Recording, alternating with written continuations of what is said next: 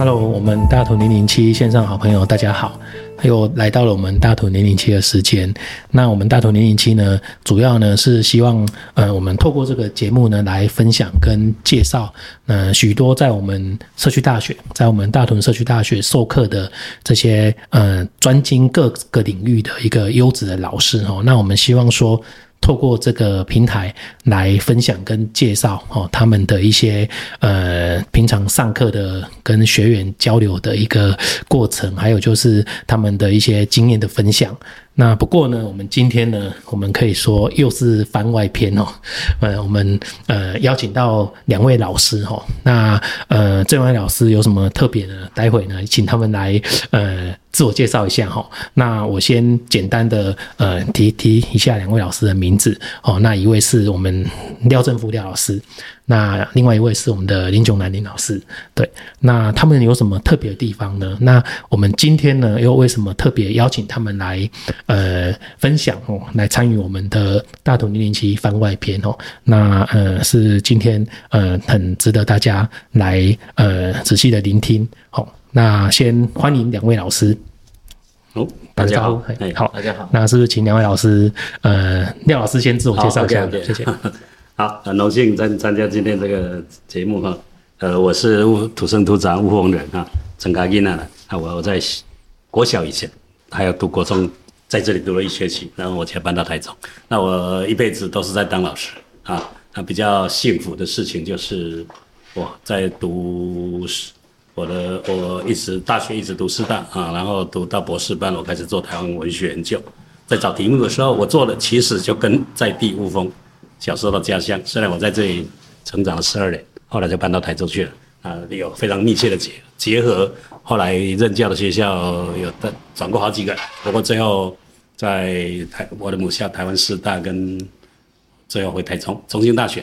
那比较比较特殊的经验就是曾经担任两年台湾文学馆馆长啊，所以我在台湾文学的教学研究推广，应该是一辈子最最着力的工作。然后就又恰恰好。啊，其实是从家乡出发，所以我写过一一篇文章，叫做《从阿造物出发》呵呵，这也是小林老师嘿促成了约稿的。OK，我简单谈到这里。好，谢谢廖老师。那请林老师自我介绍一下，谢谢。嗨，大家好，我叫林炯南，我是现任台湾野鸟协会的理事长。那很荣幸参与这个节目。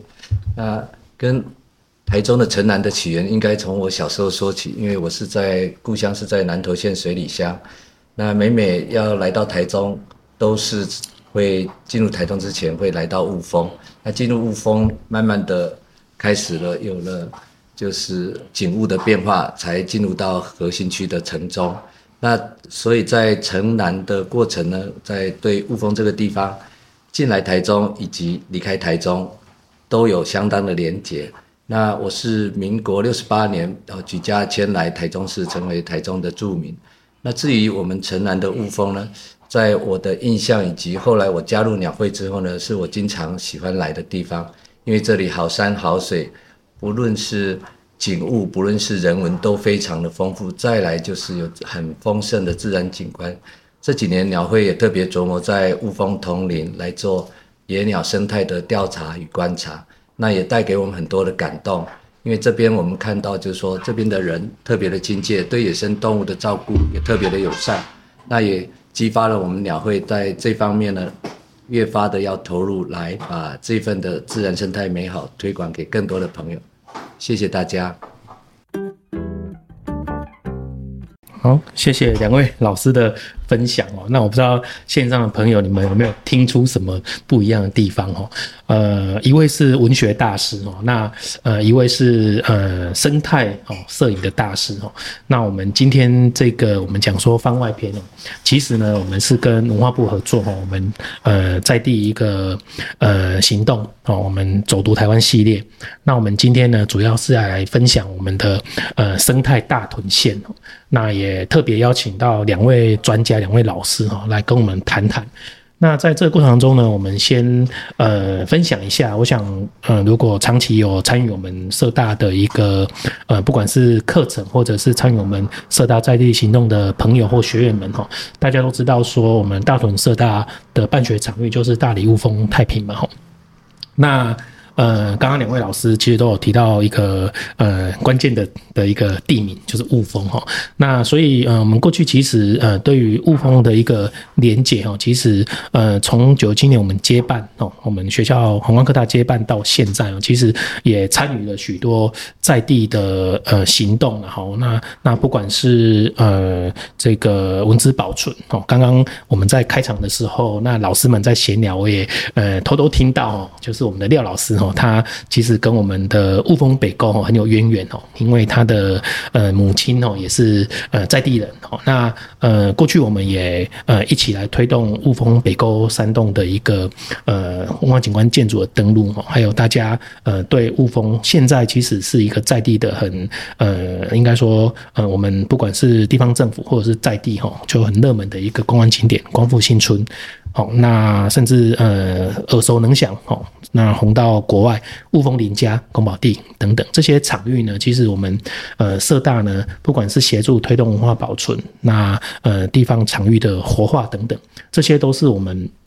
呃一直以来在努力参与的哈。那今天呢，我们呃这个走在地。那走读台湾这个活动呢，那邀请到两位老师哈，两位专家来谈。其实我们呃有一个很重要的一个议题想来分享哦。那刚刚我们的林老师哈，他也呃呃有先破题哦，城南，台中城南。那呃这个城南的一个概念哦，其实呃如果对台中呃呃。区域哦，其实呃不算陌生的，不管是朋友或者是呃这些呃听众，你们呃应该可以理解哦。就是如果我们从呃台中火车站哦，那过去我们叫做后火车站哦，那那当然现在整个呃都市计划更新之后呢，其实也没有什么前后站哦。现在去去台中火车站会感觉就是呃就是一个很很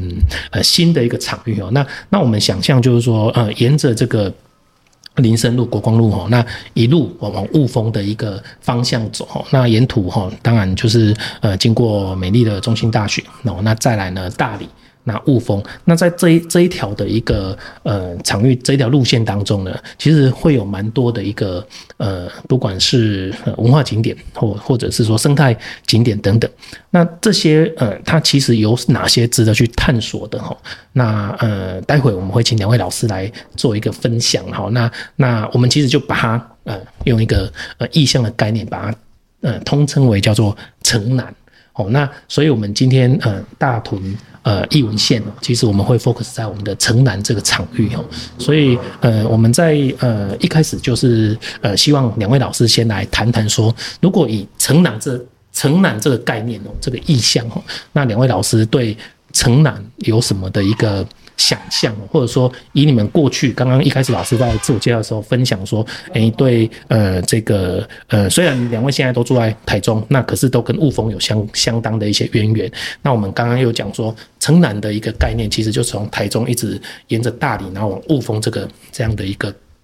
路径哦。所以我们会很特别希望说，两位老师是不是先来跟我们谈谈这个城南的一个意象哦？那以两位老师的一个过去的经验，或者说，呃，对这样的一个，呃呃，我们讲说提出来这样的一个的一个名称哦，是不是可以跟我们来简单的分别分分享一下？那是不是请我们的廖老师哦来谈谈看？谢谢。好，呃，城南这个名词啊，这个就我所知了哈，其实比较大家比较熟悉的是台北城南，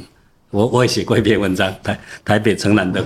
跨时空旅行，那是因为我读师大，然后那个呃所处的位置那一带也是被泛称为城南。以前日本人还有一个日本汉学家写过《城南杂诗》，我写过论文讨论。总之，城南大家熟悉的是台北。那这个台中的城南，应该如果我不知道对不对，我猜应该是小熊老师没错，就是建构出来的。老师把他这样的意象 延伸出来。虽虽然可能还不是呃广为熟知的，但是我觉得他这个是一个很有创意的一个呃新名词、新空间、地域、人文跟生态的一个建构哈。我我觉得很有意思。那他们最近也有写一本书嘛，哈。那因为它的起点，如果从台中市的南边，因为从地图来看。城南，它就是台中盆地的南端呢，啊，它就是从市区出发到经过大理到雾峰来。其实林献堂他们家族，你看他日记就知道，他一天到晚除了在市雾峰，他们林家以及这个这个乡镇上活动，也是常常常常往市区跑。日本时代就是这样子的啊，看电影啊，吃饭啊，讨论国家盛社会大事啊，政治啊，啊，消遣娱乐等等都是在市区，所以他的路线当然也是这样走。那过去有搞混他切了，那我觉得那那我很简单的，就生态林老师是专家，呃，但是我我熟悉的是人文领域。那我我在中心大学任教很久，呃，目前是提早退休。其实我还有在兼课，这学期还还二月又要上课了。那么中心大学是是自农科为主的，那自然生态也是它的一个重点。那事实上，它人文领域相对并没有那么呃，好像规模没有那么大。那事实上，学校就是一个生态校园。我也深深感觉我校园非常美丽，中心湖畔，然后黑森林。我我们的所在的人文大楼，它就是在黑森林一个角落，然后那个呃假日都很多市民到到中心大学来，它它是一个非常呃注重呃生态推广的一个校园。那往往南啊、其实中中心大学过了汉溪就是就是大理了，嗯、大理那个第三河川局要成立一个、嗯、一个很漂亮那个汉溪了。啊，康桥。对康桥来也也有也有花村，也有什么市民在那钓鱼等等，整理的很美丽，然后一直往南，是很棒的一个休息空间。对，那是雾峰，当然我最熟悉，嗯、因为我刚刚已经提提醒了一下，我的研究就是雾峰林家为主的、嗯、啊，那包括他的，其实我的研究是以大家比较陌生的雾峰林家，他们家族曾经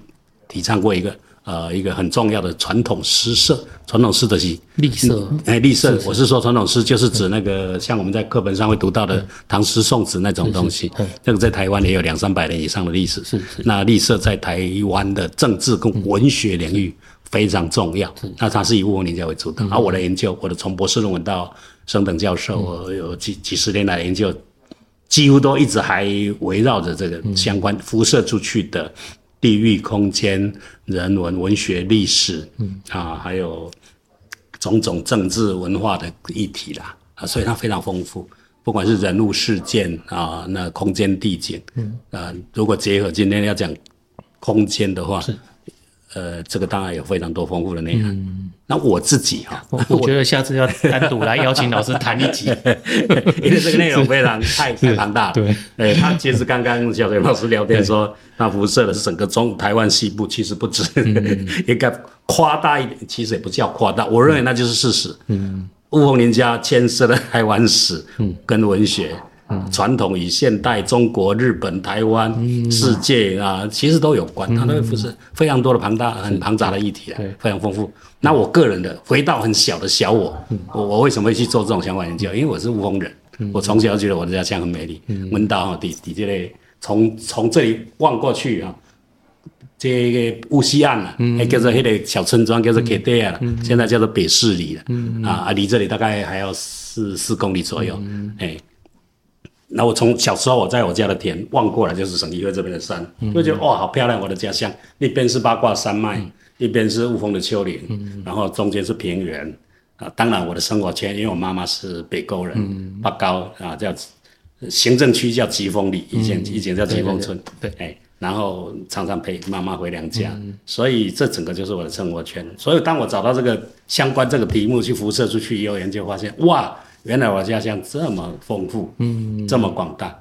更别说我读了国小。我、嗯、后来发现，这这个故事都讲不完，但是我先把它，哎，应该把它听起来一下，否则一打开哈，嗯、每一个线索，会。每个线索都会讲个没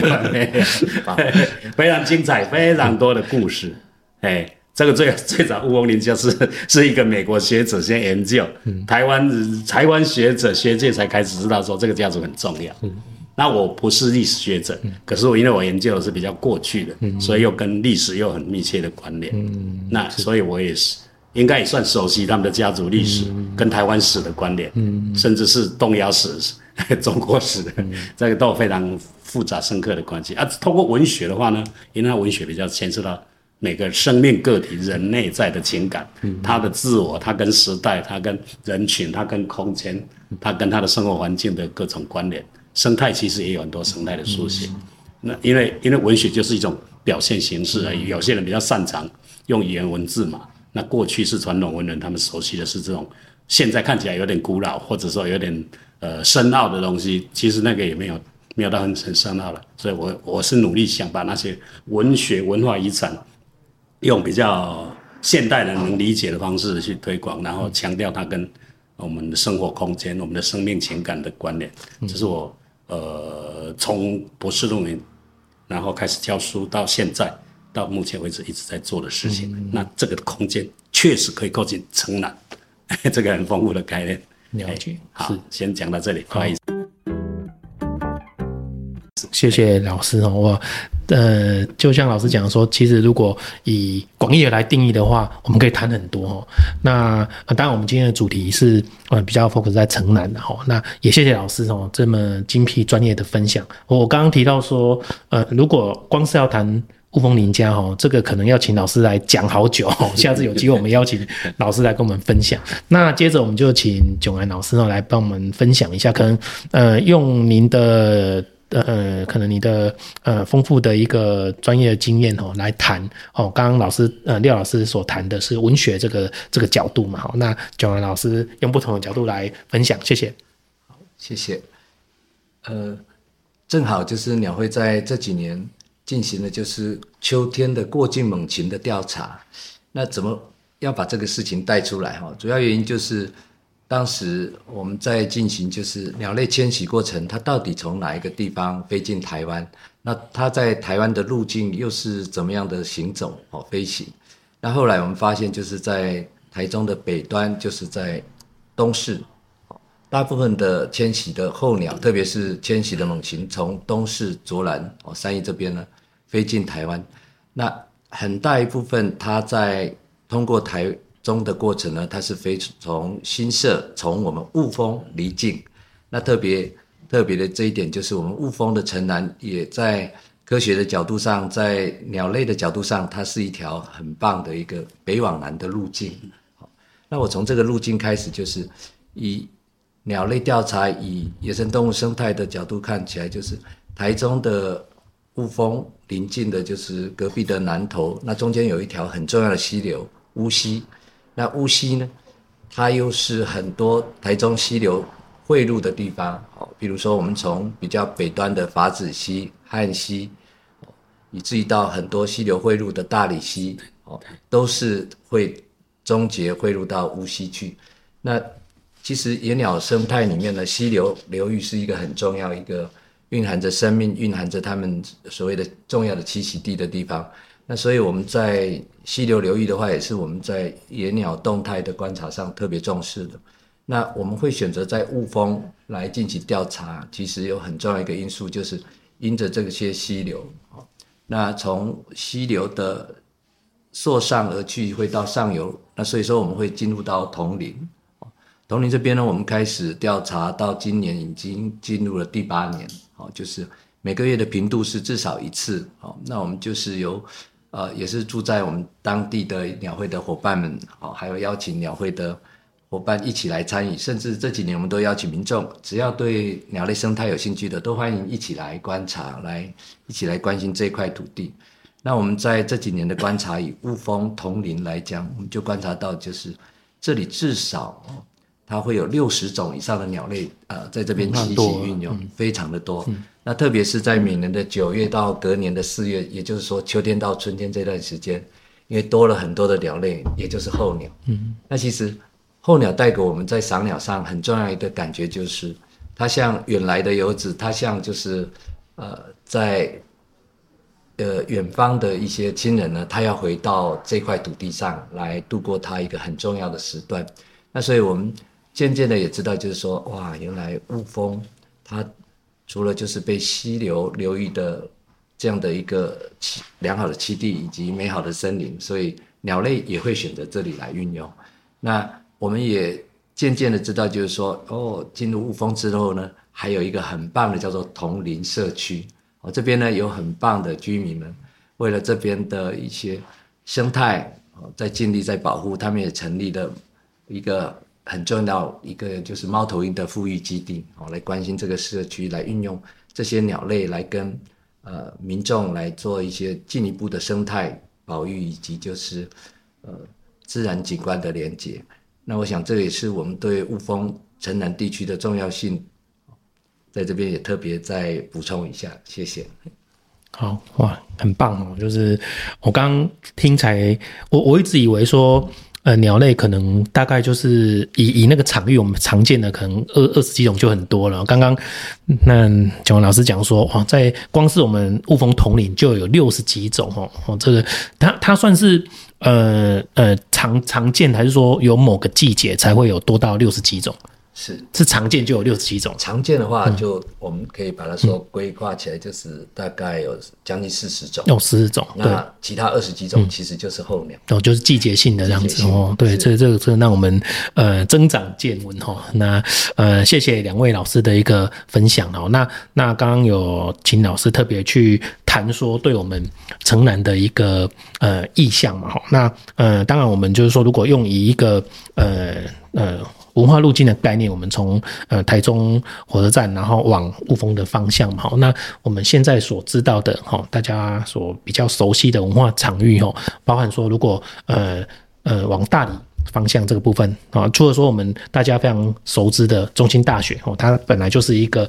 很漂亮的一个学校之外，那在地的一个生态也非常的呃多元哦。那我们再往大理延伸的话，大理文化馆。那我们在呃呃这个过去的这个大理运动公园，现在有一个纤维博物馆。那在过了我我们这个呃国光路之后呢，往雾峰方向又有一个呃财政部印刷厂哦，那软体园区哦，那进一步我们再往雾峰方向哦，那当然就是大家很熟悉的雾峰林家哦，那省议会、那光复新村等等。好，那这些场域呢，基本上是呃，我们大家都呃能够呃所了解的，甚至有机会去呃参观或者是走访。那我们是不是也在第二阶段的时候，哦，请两位老师来谈看看，说，呃，如果就城南这一个场域，哦，那呃，当然可以重叠，就是我刚刚所提的这个大家所熟悉熟悉的这些呃文化场域之外呢，两位有没有特别呃？呃，就是推荐给大家的。那从两位不同的角度，一个是廖老师的文学角度上面，包含说老师刚刚提到说。呃，虽然老师呃研究的是文学哦，那这个其实是比较呃广义的定义哦。可是老师刚刚有提到说，可能他牵涉的这个呃史学方面，其实都有些连结哦。那这部分我们再延伸出来，就是说，那如果以城南这一个角度来讲的话，那有没有几个可能是呃呃我刚刚所提的，老师可以再做一些补充，或甚至说，哎，我们不知道的，透过老师的一个呃过去的经验吼，那可以再跟我们的线上的朋友分享。那呃，炯文老师这边呢，就是呃从呃观察野鸟生态的角度，那可能呃这些场域当中呢，哦是可能比较我刚刚一直强调说，可能比较大家最既定的一个刻板的一个对这个文化场域的的熟知。可是呢，除了这些之外呢，有哪些哦，甚至我们可能不知道的私房景点哦，我觉得这个部分是不是待会我们第二阶段哦，请两位老师来做一个呃分享哦，那也让我们的线上朋友哦，然后这个想想耳福哦，可以有一个新的。的一个体验哦，好，那我们第一阶段的一个访谈就到这边，那大家中场休息一下，谢谢。好，我们又回到呃空中现场哦，那刚刚呃下午茶时间呢，我们享用了在地统领的美食哦，那窑烤番薯哦，这个很特别哦，呃，我我想我们在之前几期的节目当中呢，也也邀请我们呃统领社区的。呃，龙富老师哈来分享哈，就是统领社区的一些呃在地的风情。那呃，今天哦，两位老师哈哦，我们百忙中邀请他们来帮我们呃分享呃大屯呃生态文艺。那呃，特别是呃针对两位老师的专业哦，呃呃呃，一个是文学的呃大师，那一个是生态。鸟类的大师哈，那我们呃延续刚刚第一阶段所谈的哈，我们接下来下半场哦，要请两位老师来呃继续分享哦，就是有关呃对城南哦，我们刚刚讲说，呃，几个大家对呃地方场域的一个既定的一个呃熟知的场域哈，那是不是说呃两位老师也有不同的一些私房景点哦，或者是说跟我们多多做一些补充哦？那呃怎么样哦来呃好好的来呃走读我们的城南呃文化线？那是不是也先请我们的廖老师来分享？好，呃。当然我，我最熟悉，或者说我长长时期带领很多人去走读的地点，雾峰林家应该是最多了。那另外也有雾峰林家，其实还包括两大部分，一个是丁楚，一个是野厝。丁楚就是包括明台高中日治时代的来源，来源哎，然后还有丁楚的真正的宅宅院。他们窝林家的因为家家宅啦，豪宅是景勋楼，嗯、但景勋楼平常没有对外开放，可能要要跟他们学校联系才有。嗯、那另外一房下错第一处，一处是因为这个是现在叫宫保地文化园区，哎、嗯，它是不是都都在卖票？现在都有正式开放观光了。嗯、那那这这两个两个景点里面有很多故事。然后也有很多可以导览，或者说休闲，纯粹休闲也也蛮有意思的。不过，呃，我先讲一个比较不用买、不用花钱买票的景点。那这个是小熊老师建议我来介绍一下。那这里有很多步道嘛，那市政府、啊，在在省议会后山、雾峰林家后面都有很多步道。那我讲一条最简单的，就是叫做林献堂步道，其实就在明台高中的外面，停车场旁边，入口就在停车场旁边。爬上去很短的一小段路，接到接到那上面的那一条条路，其实短短大概几百公尺而已，但是它可以接到柏油路，又通往雾峰林哎那个省议会这一边。其实我小时候我们也走过这个路，但是现在经过整理了，有有简单的阶一小段阶梯，然后中间有一个叫望月峰这个景点，其实就是丘陵的半山腰了。因为他那里弄了放了那个梁启超来的时候，呃。曾经受邀梁启超来台的故事，是一九一一年林献堂邀请他来的，那是四月，在望林家明台高中来园里面住了大概一个多礼拜，一个礼拜。然后望月他有所谓的题来源十二绝句啊，就是十二首古诗的，那一一首写一个经典啊。这个真迹据说现在还是在明台高中里面哈，校园他们的贵重的文化资产的。那望月峰那里，因为他可以其实白天就可以眺望整个。啊，台中盆地啊，视野非常好，空气如果好的话，那然后呢，那里风呃市政府有弄那个呃梁启超那首诗啊，而且必须所以所以然后你如果不知道这是历史故事，你纯粹看风景也很漂亮，尤其夜景可以看到盆地的点点星光哈、灯光。那天气好还可以看得到最北的话，大甲铁剑山呢啊，啊往。往南边、西边的方向就是八卦山等等啊，近的当然就是台中整个城南地区啊，乌日、大理、雾峰啊，到台中市区都看得很清楚，到到大肚山那个方向都很清楚。那那呃，其实我我还很喜欢，譬如说我有一次帮台台湾大学台湾所哦，因为当时我的好朋友啊是所长黄美娥教授邀请我帮他们做了。一个半天的，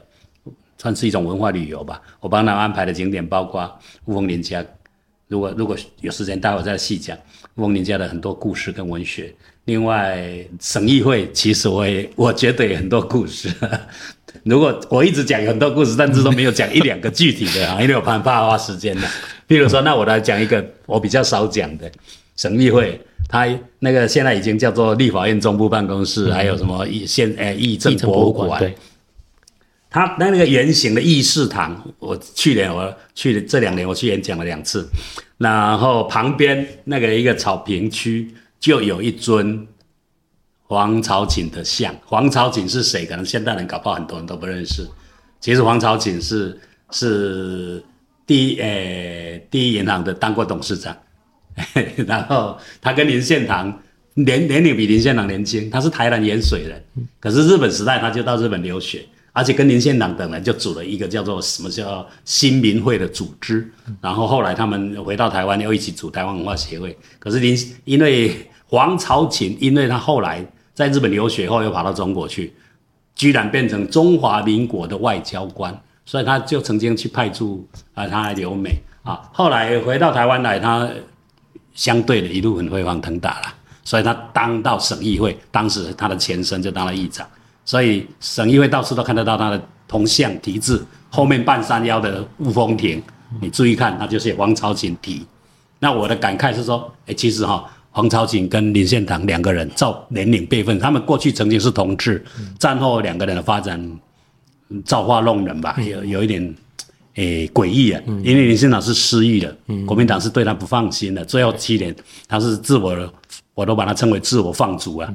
把自己流放到日本去啊。他说他要去治病啊，说他头脑，其实他是对国民党政府很失望，因为那个牵涉到二二八。所以你看，光一个铜像，我如果看着这个铜像，我就可以讲连黄朝锦跟林献堂的故事，这些细节我我怕占太多时间，我先打住，或者说卖个关子。那。呃，雾雾峰农会呃省议会其实还可以讲到近近现代的民主发展，譬如说那个旁边种的树，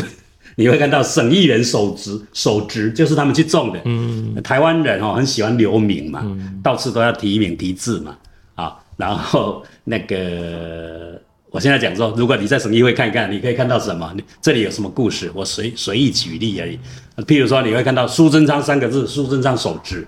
至少苏贞昌大家很熟悉，因为小英呃任内让他当行政院长，虽然他们过去曾经竞争关系，但是他表现相当出色，冲冲冲啊，在在当时的这个民民调还算算是很高。你看为什么呢？为什么会他当过省议员？因为那个早年所谓的党外时代，所谓的五虎将。好，那这个就这些故事，他看那个展示馆里面的议政博物馆，你可以了解台湾战后二战结束后的台湾民主宪政发展，从戒严时代白色恐怖，然后怎样反跟国民党站在比较制衡面的一些当时称为党党外的知识分子、民意代表，怎么样在那个有限的空间争取台湾的人权、民主、自由，然后再一路一路走到现在真正的民选总统、直选总统。所以你看，悟空真的太多故事了。他现在直属立法院的，嗯，嘿，现在的老板算是游戏坤了，嗯，但是改选以后会不会换换一个姓韩的，我就不知道了 啊。那么希望不要再乱提字就好了 啊。然后因为那只是民意代表的国会议长的意思嘛，哈。那所以你看啊，另外的龙汇酒庄，等一下我留给林林林炯兰老师来讲，因为生态他比较熟悉。那悟空，你家的故事太多。那你刚刚讲具体景点嘛？那我我不描述那些故事，我说雾峰林家你可以看到什么？真的很精彩。那么明台高中校园就很漂亮，有飞上醉月亭，有有荔枝岛，有那个梁启超住过的贵楼，有我研究很久的那个诗社的二十年的题名碑啊，然后还有一个铁炮碑。铁炮碑是什么呢？铁炮碑是呃这个家族在纪念。清朝戴潮春事件，他们站在官军这边，出面击退了呃戴潮春的另外一支在党羽，所谓的党羽就是跟戴潮春同流的。其实那个要跟我后来去探讨才知道，那背后好好好有趣的故事，很精彩啊！因为那那一支是是叫做那个人叫林日成，林日成因台湾民间有这个故事啊，叫做广火醒来告诉哎。平干故事，伊是跟风林家对立的，拢偏偏姓林，啊啊！但是伊是不系列组那边，系列组现在叫做四德里，我读的就是四德国小。嗯，那我还去看过，我有一个小学同学还找我去去去认识，说哦，那个故事讲不完，说的他们有一因为因为你广好显啊，这个人哈、哦，最后就被雾峰林家打败了。他们用炮很难想象清朝的时候，他们互相用用炮弹蹦 来蹦去，哎。他们当时雾峰林江来源就留着一个铁炮，这个铁炮是我读国中时代 真的还看到的铁炮，生锈了。清朝 当然不能用现代标准，当然不是现代化那么武，但是在清朝嘛。啊啊，那个我后来知道说，给四德那个广华县那边也有铁炮，因为我是透过田调说，那个后来搬来那里住的人说，他他小时候他爸爸还有看到那个铁炮，还然后他爸爸把他推到池塘里去了，因为写写那那不老用啊，嗯啊，这其实是。这个是地方豪强斗争的故事，武力拼斗哎，因为台湾清代就是械斗啊，嗯。啊，先变先变西高接天呐，然后然后就是三年路一小反，五年一是一大反，台湾清朝民风非常剽悍的，这移民社会的啊，以迁移的移嘛，大家拢登山过台湾，然后再来到这里，这里雾峰叫做阿道雾，阿道雾其实是北埔族的语言呐，这里本来是呃原住民平埔族聚集的，然后汉人进来了。大家斗来斗去，然后把他们赶跑了。嗯、所以这里也有一个，这个更少人知道了。离这里也不远的亚洲大学附近有一个有一个七将军庙。嗯，它大台中、大理、南投有四个七将军庙。嗯，这有很多故事。有一个就在我们对，一个就在大理，那个是我熟悉、更熟悉的。嗯、这个我的家乡，这个我那是后来才知道，嗯、因为我。呃，十几年前写过雾峰乡志，也去采访。对啊，这个是原生发生事件的地点，大理也是特别旺、特别大、特别有名。对，我小时候妈妈也常常叫我带她去。据说大理七将军庙掉了东西去找，特别特别灵灵验的哈。啊，真正发生的地点在这里啊，那是一只谣，呃，变成民间故事，变成六六个阿兵哥加一只狗 的呃死亡，跟跟平埔族斗争死亡的故事。啊，其实那个是怎么传说？但是真实历史事件经过一些流传以后，就变得有一些变体了，嗯、跑出一只忠狗来了这样的故事。嗯、其实那里还有墓碑，嗯，哎、欸，这个就很少人知道了。是。然后至于雾峰人家，那我真的是要专门时间来讲的话，因为他们的人物啦，是刚刚是在做扣紧景点，刚刚、嗯、只是讲来源，不小心光一个铁炮背，我就讲到那个了。所以，所以我怕占太久时间，所以我把它拉回来，再讲景点。宫保第呢？哇，宫保第现在更是华丽的不得了。它本来就很华丽，其实它战后哈曾经被被军队被一些人砸，都占住占住了啦，所以很乱杂乱无章了。但是后来都是单都是现在都经过整理的嘛，因为那是国家的用国家的经费整个去整修的，然后因为是又是他们私人财产，所以透过文字法的关系。然后现在把它经经营起来，他办很多活动，嗯，既既有，其实他也在办商业商业用途的活动，譬如说洋酒商会去那边办那个、嗯、办那个展售，或者办豪豪华的很有气氛的哈豪华的餐宴呢。那个时候他就等于给人家包场，嗯，然后蔡依林的一部 MV 跟那个安室奈美惠拍一个 MV，、嗯、叫做 I'm Not Yours，嗯，哦，就是一大花厅，加上一些布置灯光，哇，非常漂亮。啊，效果非常好，YouTube 上面还看得到。嗯、但是平常他也会办音乐会，嗯、或者戏剧演出，嗯、或者新书发表会啊，或者让你去体验什么穿，就是发展文化观光旅游，它有很多很多途径了，算算不错了。只是他他需要门票了。嗯，那那我也常带学生去看，啊、呃，去去导览，因为那里面有很多故事。其实比较严肃面的，包括文日本时代的什么文化协会的活动、诗社的活动，嗯、然后太多留下很多老照片。都可以那个场景啊啊！你都不知道这些也没关系，你光看那个哇，那就睡大概的，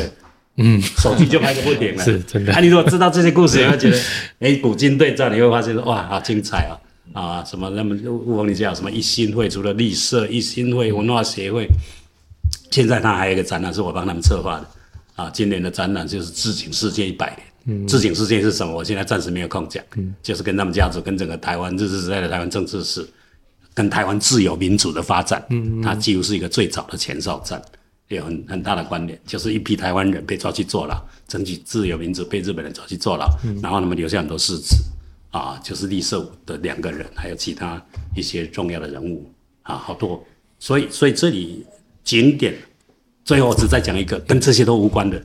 刚刚我跟 全南老师分享的，其实我现在每周我最常去的是在朝阳科技大学后后山。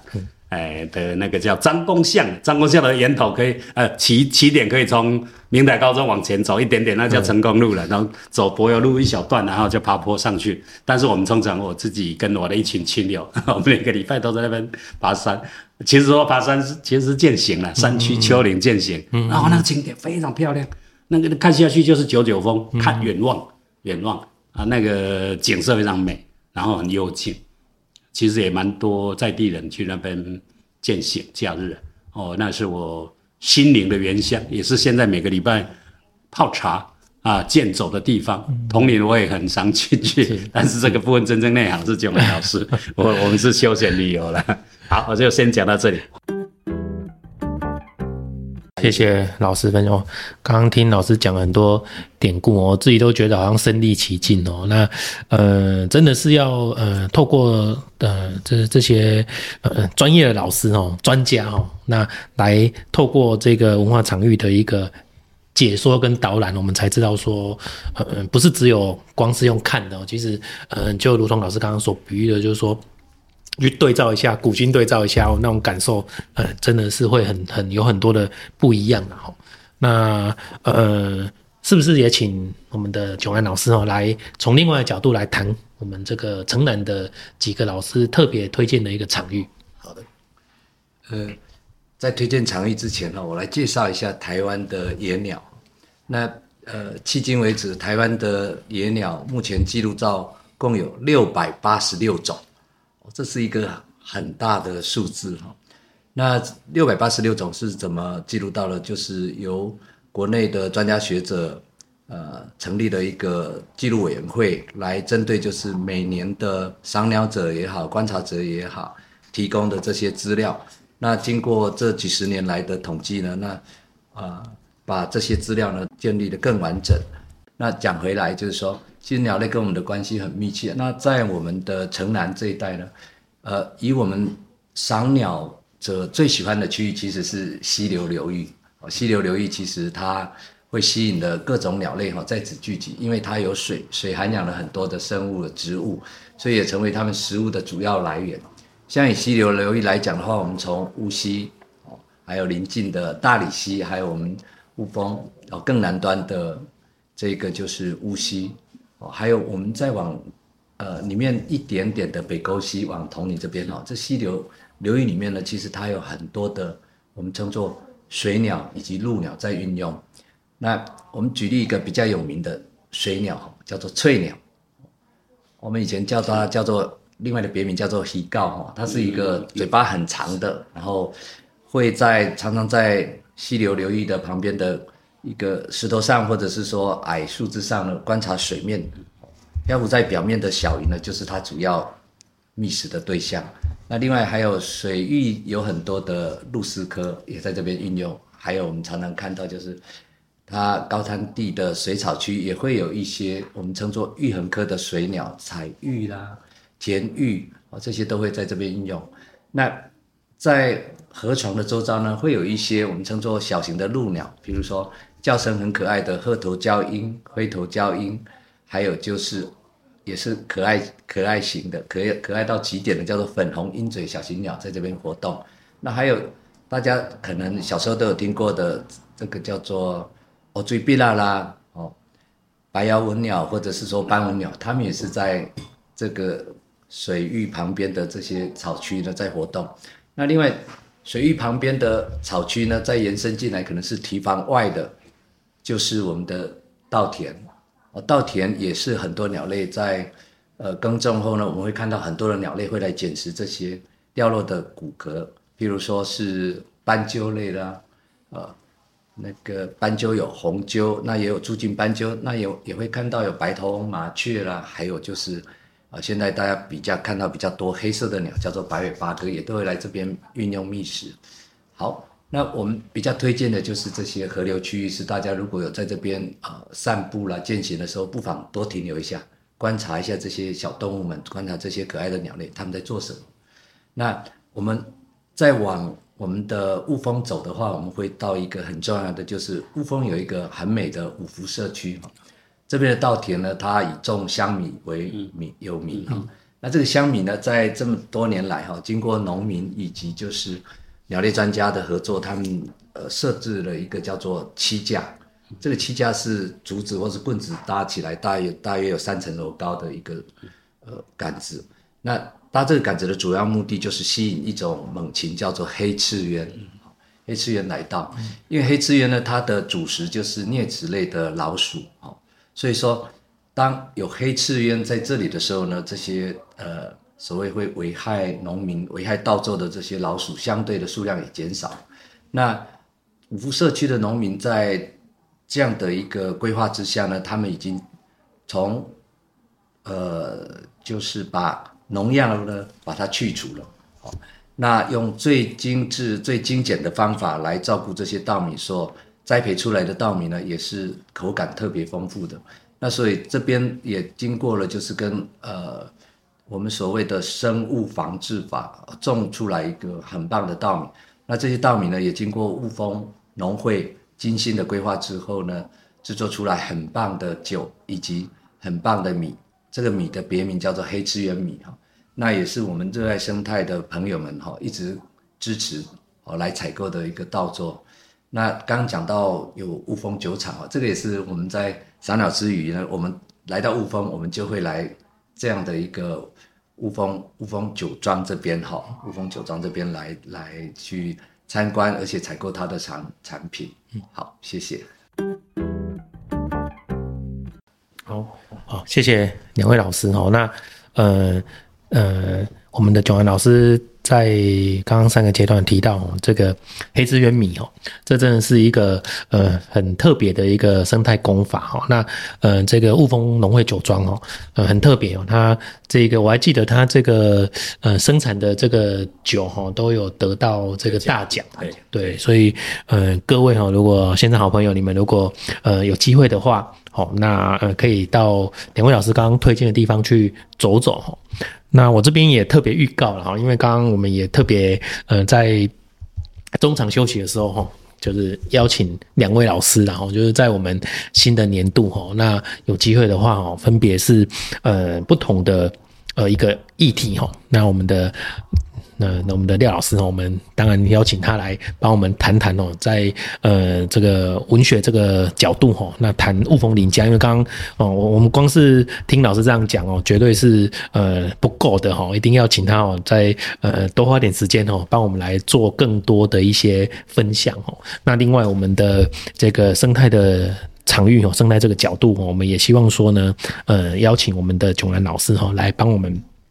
谈谈哦，呃，在我们的这个办学场域哦，那尤其是城南这一个，刚刚老师有介绍哦，呃，不只是在我们的西边有很多的一个多元的鸟类的出没，那五福社区刚刚这个重要的一个。地方的一个黑刺鸢哦，那有没有什么更多值得大家认识的？我觉得这个呃要特别哦，就是在呃今年哦，我们呃来邀请两位老师哦，来帮我们做更多的分享。所以我想我们线上的呃学员、线上好朋友也可以呃拭目以待哦。那关注我们社大的一些相关的讯息哦。那到时候呢，呃、一定呃也邀请大家一起来共享盛举。好，那呃我们接下来哦就是。当然，我们一直在呃扣紧这个城南这个议题，然后那呃，因为我们这个走读台湾哦，其实也是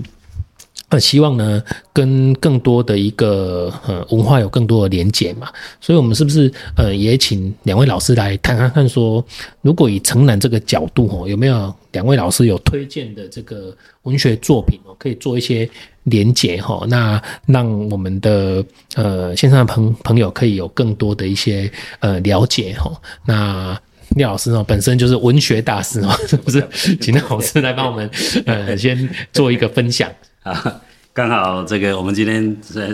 访谈的这个场地就是小熊老师啊，林德俊老师的这个文据点哈，猫与熊咖啡哈。那他他准备了几本我的书，我就顺着这里闲聊的介绍一下。呃，先介绍一本可能比较适合一般人读的，叫做老派文青的文学浪漫啊。老派文青不是我自称，是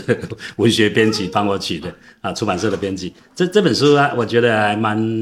容易让一般人阅读的啊。基本上就是我写的一些小文章了，因为我们在学界过去当大学老师都是在写学术论文哈。那但是一般人不会看，也不会接触，要看点。看了应该会很想睡觉吧，所以所以我就很想把我吸收到我努力了几十年的这些精彩的在地文化分享给大家，就写一些通俗性的小文章，比较容易看得懂，也很快可以看完的。这本书基本上就收罗了呃我这些年的一些比较通俗性的文章，分成四大部分。你看第一部分是呃我个人的成长。包括今天的话题里面绕着从雾峰出发，我我写一篇叫做《从阿照出发》嘛，呃，放在最前面。那那整集都是我个人求学成长跟为什么做台湾文学研究，以及我我得到的感动等等触发啊。那么今跟今天的话题应该蛮紧密相关的。第二部分是我呃我很强调，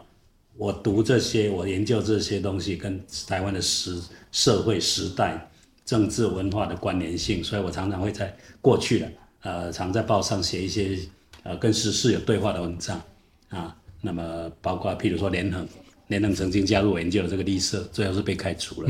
背后一些复杂的恩怨情仇，但是我不是全盘否定他啊，我也没有把他推崇的那么高，我是褒贬怎么样的多元角度来看他这个人跟那个事件跟那绿色的互动，然后呃还有很多其他的呃蒋渭水啦，中呃高中国文课本的问题啦，然后我研究了台湾古典诗，我觉得大家都都熟读唐诗，可是都对台湾竟然有所谓的古典诗一无所知。现在教科书慢慢在收了一点点，嗯，那因为我也提倡。我当台湾文学馆馆长的时候，编过几本给幼稚园或小学生读的绘本，童诗绘本，就是这种很简单的呃古典诗。那再来第三集是我以前当台湾文学馆馆长之内，我做了一些呃，因为它是官方资源，文化部的单位，怎么去推广台湾文学。最后，最后其实跟现在的话题又更密切相关啊、呃。那我都是扣紧文史导览、空间地景，我我提供了一些我的想法跟经验。啊，包括台中市区，包括雾峰林家明台高中，我也写过一篇；中央书局我也有一篇，还有苗栗院里啊，这很多地方都有很多故事啦。雾峰我写的不止一篇啊，然后还有一篇比较有趣的讲谈清水跟抗日英雄，大家熟知廖天丁，嗯，他是他不是假的，他是真的人，嗯、但是抗日事迹是假的。那是应该是被传说出来的，嗯、他是一个以才的形象。嗯、好玩的是，真正的抗日英雄是他的同乡蔡慧茹，不太有人知道。嗯、今年蔡慧茹的的作品在呃去年二零二三年国庆日，嗯、呃那个有杨烈歌手也是演员杨烈唱了蔡慧茹的作品，来大家才在问蔡慧茹是谁。嗯啊，那我这里就有先介绍他们的事迹，然后为什么一个是真真的抗日英雄没有人知道，一个是被传说出来的抗日英雄却。嗯却广为人知，我也做了一些深入浅出的说明啊，里面蛮多的啦。那这是这一本应该比较适合一般人读。那再来这一本是林献堂的故事，这是台中市文化局编的。呃，策陆环秀当局长，他是诗人嘛啊，这几年前啊，他策划一套台湾中学丛书，然后也指明我写林献堂，因为我的博士论文就是研究这三个人，嗯、一个是林智坚，一个是林幼春，一个是林献堂。嗯、林献堂大家比较熟知一点。那我这里写了很多他的故事啊，里面有蛮多很珍贵的文献、照片啊、手稿啊，啊，蛮这个翁林家提供的很多蛮精彩的东西。嗯、那我从很多不同角度谈他的故事，谈他的诗，谈他跟蒋渭水、跟蔡慧茹、跟谁谁谁的的往来等等。那这两本是他林佑春跟林世坚这两个人也都是翁林家的，这个一个是这两个人他们是叔叔跟侄子的关系的，嗯、就绿色的创办人呐、啊。这两个人是共同创办人，嗯啊，林献堂是后来加入了，但是更有影响力了。啊，他去世的早，林智坚去世的早，林佑春去世的比较晚。那这是当年台中台湾文学馆，呃，以前我还没当馆长以前，更早的一个馆长策划，啊，李瑞腾馆长策划，请我编的。那那后来二零二一年台湾文化协会成立一百年，我就应出版社之邀有有复杂的渊源，紧急的编了一本叫《文学精神台湾诗》。啊，也有林林林右春，因为他是文化协会的协理，有林献堂的诗，很少人知道他会写诗，而且写还不错，还蛮感人的，而且跟台湾近代史也很关联。还有另外两个人，一个就刚刚提到的蔡慧茹，一个是彰化人，台湾文学很重要的一个医生作家叫赖和，他是台湾新文学的开创者。我很很很短的时间内编出了他们四个人的呃诗的选注啦，加赏析加注解，让一般人看得懂。这本书有入选文化部的这个呃中小学推荐的读物了，嗯、啊，这本这边有得文文献馆台湾文献馆的奖。啊，然后这一本有得金鼎奖，所以这个品质都有得到得到一些认可的。啊，我我就老王卖瓜，就自己介绍我熟悉的呃这些台湾文史，尤其跟台中雾峰啊等等有关的这几本书，好，谢谢。啊，老师太客气了。我觉得大家就搜寻廖正富老师 出版品，就网络书店都有。对，这些这些书哦，都跟我们今天的主题哦息息相关哦。那呃呃，谢谢老师的推荐哦。那我们的炯然老师也帮我们推荐，谢谢。谢谢。在鸟类方面的话，我想推荐的就是在地我们呃也是。小熊老师啊出版的一本叫做《黑赤鸢寻家记》哈，它是一个老少咸宜的一本书。那丰富的情感以及写实的生命故事在里面哈。我们在呃进入学校的时候呢，我们会带这本书，让孩子们也知道，就是说怎么样跟生物相处，生物们又帮人类做了什么事情哦？其实这是一个很细腻的书籍。那另外一本就是，呃，在桐林社区，它成立了一个就是里山生态教育园区。好，那这边有一本好书哈，就是《猫头鹰的孵梦森林》。我想桐林呢是一个非常美丽的地方，也推荐给大家，就是。可以把握机会来认识这样美丽的地方，除了就是热情的人情味之外呢，那另外我们刚刚分享的就是有很丰富的野鸟生态。那这边特别也要推荐大家，就是在二月三号的时候有一场活动，就是来到龙眼蜜故乡养蜂人家体验营。好，这个也是同林社区推出来的活动。那另外第二个是在也是在今年的二月。二月二十五日有一个一日咕咕巡守队动物巢箱观察营，这都欢迎大家有机会的话来参与，好来体验，好谢谢，好谢谢哈。那我们呃两位老师哦，今天短短的时间哦，邀请他们来。跟我们分享哈，从呃两位的对地方的一个渊源哈，在地的渊源。那同时我们今天的主题城南哈文化生活好，那老师分别从两位老师分别从呃文学的角度跟生态角度来谈哈。那呃很多的内容哈非常精彩哦。那我想今天如果线上收听的朋友哈，应该有很多的一些呃回馈啊哈。那节目最后我们还是要依照。惯例啊，好，那邀请那些来宾哦来分享哦，最近呃有没有什么感受喜悦的事情哈？那呃是不是请两位老师呢来跟咱分享一下？好，那廖老师最近有什么呃喜悦的代志吧？都可以，都可以。Oh, OK OK，我最喜悦当然，如果要不是只有最近，而是我我我我我当当老师，我喜欢喜欢文学，然后我研究就是。跟家乡有关，这个当然是最幸福幸运啊！如果很具体的，我去去年年底我，呃我的国小母校，呃给我一个杰出校友奖。其实其实这没什么好，没没有什么好炫耀的那、因为只小学嘛，这个乡下地方啊、然后一个校友他们主动去我，因为我的小学同学住在学校对面呢，他知道我是大学教授，就推荐给。校长亲自打电话叫我，我自己其实就就觉得有有点不好意思去去填那资料。校长很好意，不不过对我来讲呢，我刚刚讲，嗯，他最大的意义就是说家乡认可我，那这个就是我生命的原乡，哎，这是我小时候求学奠定我开始打开知识启蒙的地方，那里有影响我很深的一个我我的老师，他后来是退。公立学校校长退休，教我的时候他师范刚毕业，呵呵叫王慧珍老师啊、那他后来又一直在当那个圣哉小学私立的小学校长。总之，呃，这个如果一定要讲具体的，那这个就是我最最新的，